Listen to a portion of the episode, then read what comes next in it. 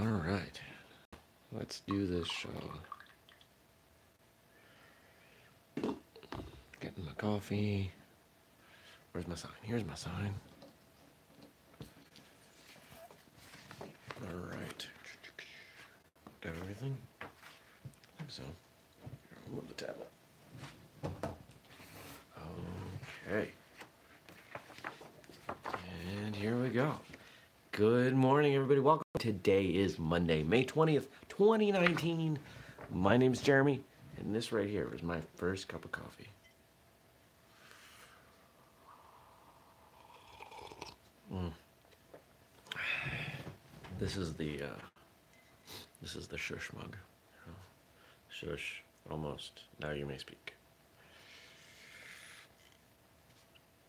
I wish this would work on the cat. She was very vocal this morning. I did not enjoy it. A little annoying. You know, I don't have the overhead light on in this room. It's a little dark. I'm going to turn it on. Hold on.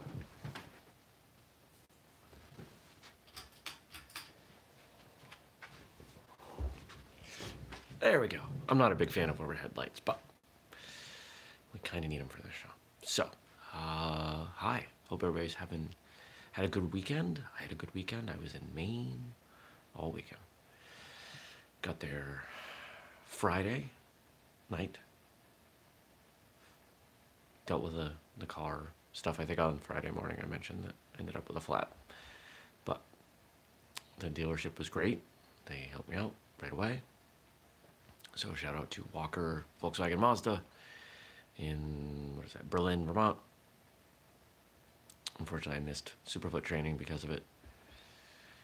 But made it to Maine, hung out with the team Friday night. Saturday, joined the team at Kyoshi Brent Krishi's tournament in Gardner, Maine. Kyoshi's been on the show. You can check that episode out. Actually, it's a really powerful episode.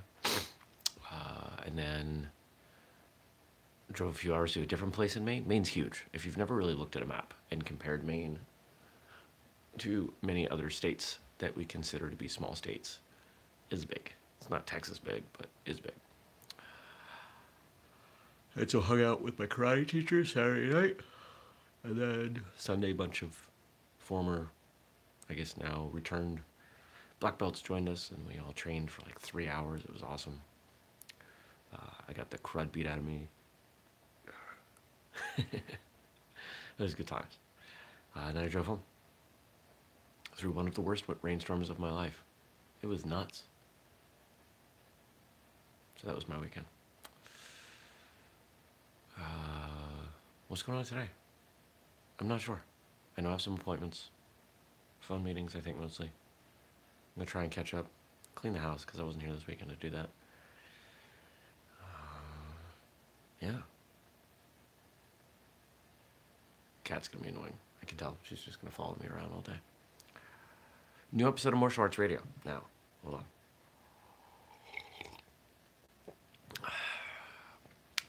Today is 398. Next Monday, Memorial Day, will be 400. Uh, I have figured out what we are going to do.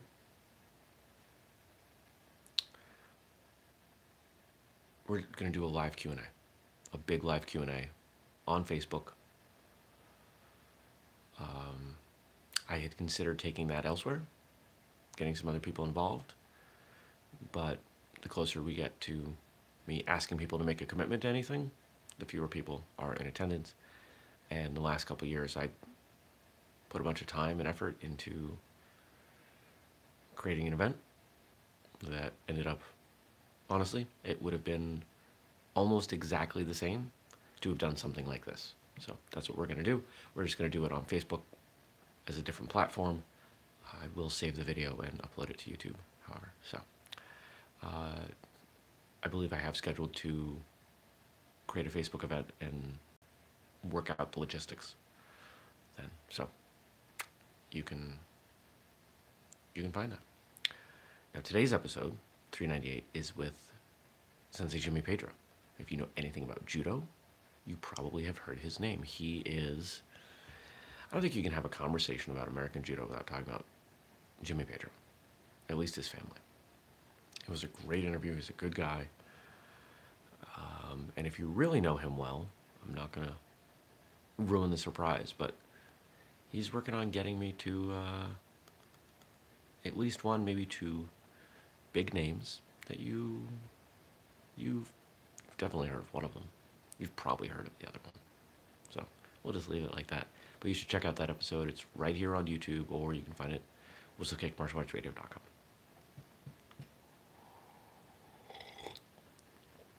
All right.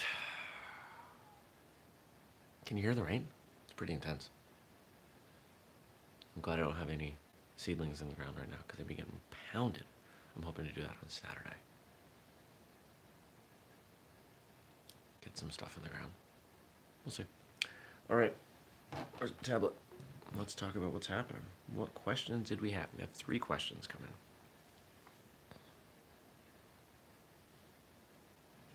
All right. First question. All right. And I'm going to summarize these first couple because they, they are they are long. Um, witnessed a protest last week that got out of hand. Ten people arrested. I have a saying that I've shared with my son. You do the crime, you do the time. I explain the difference between a crime and defending yourself. How do you feel about that difference? Well, I don't think he.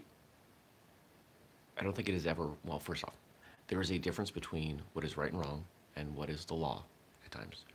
We attempt to keep those things the same in modern society, but they're not always the same. Uh, unfortunately, they should be. In fact, if it was up to me, all laws would be so common sense that no one would have to research them. You would know, of course I can do that. Of course I can't do that. They would be obvious. So when we when we talk about defending yourself versus being a criminal, it all has to do with safety, preservation of life. If someone attacks me, I defend myself, and then I continue to defend myself in an excessive way, that's wrong. Just, be, just because someone throws the first punch doesn't give you full license. Hmm, my brain's not awake yet. Uh, it doesn't give you complete permission to just do whatever you want in retaliation. There's a line, and the line is Am I able to guarantee? Mm, maybe not, maybe guarantee is too strong. Do I have a reasonable assumption for my own safety at this moment? Once you get back to that point, everything else is excessive. And that's why most good self defense people talk about defending yourself and then running away, because that's the only way you can really be sure. You do what you've got to do, and then you get out.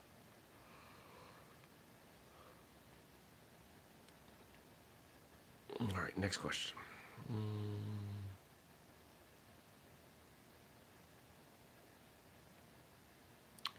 Uh, the second question goes on, and it's a bit of a story. From, it's from the same question asker uh, about her son in school who frequently would stand up to bullies, especially on the behalf of others, which I think is awesome. Most people won't do that, even adults. Uh, and then she talks about a situation at the neighborhood pool where the bully stood up to someone who was bigger and older. And she's curious why, when there were adults around, does it take a kid to stand up to someone? Well, first off, I want to, um, you know, I, I know this person, so I want to, I want to credit you and your husband for the way that you have raised your son because most parents do not do that. Most parents will say, "No, you you go get an adult, you you stay safe." You know, they give them the what they feel is the less risky method of dealing with the situation. The problem is if everyone does that, nothing is done. No one is better. And really what it takes to keep someone from being a bully is knowing that anybody at any time could check them and might not go well. we've gotten to this point in society where, at least in, in American society, where no one wants to step in. And we heard that on a Thursday episode of Martial Arts Radio a few weeks ago. I replayed an episode of Sensei Ando's Fight for a Happy Life podcast. He came on, talked to me, and he talked about a situation where he was involved in a low threat altercation. And a bunch of people, I think he said like 15 people, were watching. Nobody stepped in to help. Nobody stepped in to ask if he needed help. Nobody did anything but observe quietly from afar. And that's where we are. People don't want to get involved. They don't want to take any risk for themselves. And the irony is that creates more risk for everyone. If, we, if more people stepped up, this wouldn't be an issue. If we had zero tolerance, if we didn't have zero tolerance crap in school, we wouldn't have this, this many issues. The idea that someone can be punished for defending themselves is so ludicrous to me.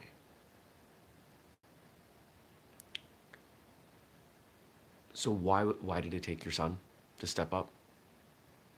Because he was the best person. If you if you look at violence or bullying or just the, when someone treats someone negatively, there's there's this this kind of relationship there. I don't think it's an inverse relationship. I haven't thought about it. I'm, I'm just thinking of this now. This is the way I'm, I think I'm going to articulate this. It takes a very perceptive, aware, very good person to step in on a very minor thing.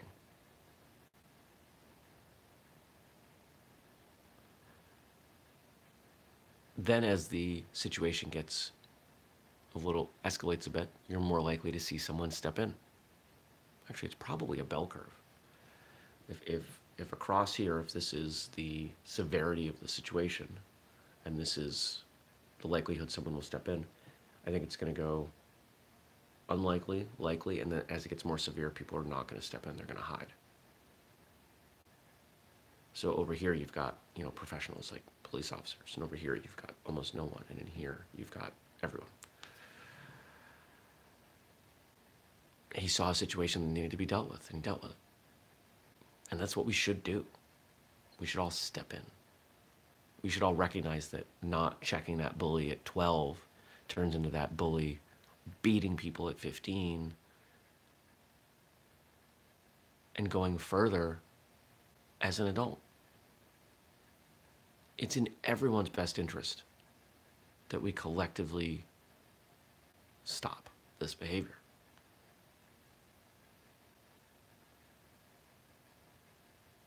And the idea that we need to call an authority figure to tell someone they're doing something wrong is silly. In most situations, what are you risking? You're risking someone saying no or yelling at you. So what?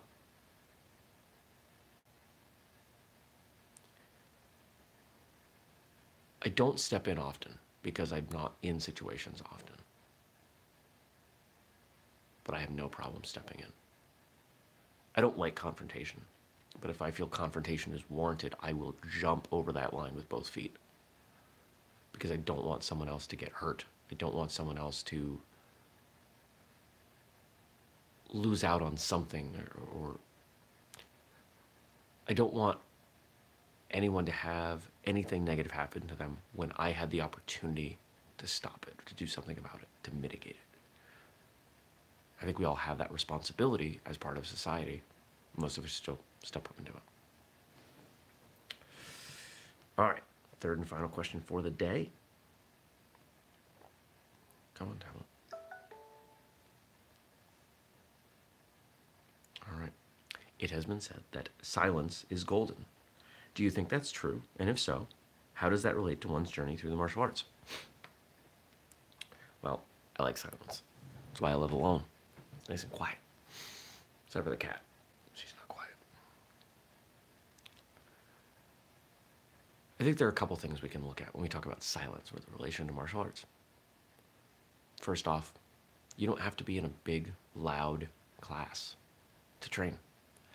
In fact, sometimes training on your own in a quiet place can be really helpful to understanding how things feel, how things are going.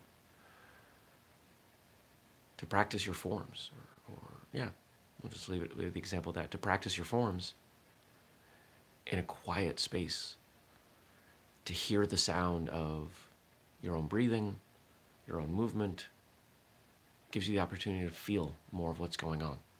I think that's pretty good stuff. The other way we can look at this when we talk about silence, it can often be very noisy. There's a lot of background noise. There are a lot of people vying for your attention, a lot of people trying to correct you, people trying to talk over you. Martial arts classes can be loud and distracting. So getting better at tuning that out, almost in a meditative way, can be really beneficial.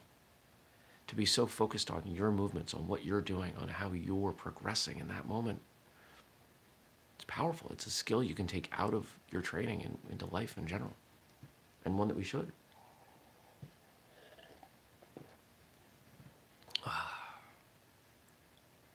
If you want to ask me a question, best place is below, right here on this episode. Of course, if you listen later, you can email me, jeremy at whistlekick.com. Put in the subject question for first cup or something that makes it obvious so I can sort things out. I get a lot of email. Oh, let's see. What else? Um, don't forget to check out that episode 398 with Jimmy Pedro, Sensei Jimmy Pedro. You can find it here on YouTube or in the podcast feed. Our podcasts are everywhere. Look for them. If you watch the show most of the time, but you don't subscribe to the podcast feed, please do. It helps our numbers and make sure that you can catch every episode. Because we do this show five days a week, Monday through Friday, every weekday. It's the same thing, three different ways. Right here on YouTube at 6:30 a.m. Eastern. Now for your homework. Oh, don't forget to subscribe and turn on notifications so you can make sure you catch the show live. Your homework today. Find five minutes where you can be quiet, where you can be ideally in silence. Now, maybe that's sitting in your car. Most of us, when we drive to work, sitting in our car is the most quiet we're going to get. And if you're going to get to work right on time and you don't have five minutes then, take five minutes before you drive home. In fact, I've talked to a lot of people who actively use that time between work and getting home to transition so they can make sure that they're the best they can be for their children, for their spouse, you know, whoever they have at home as their family.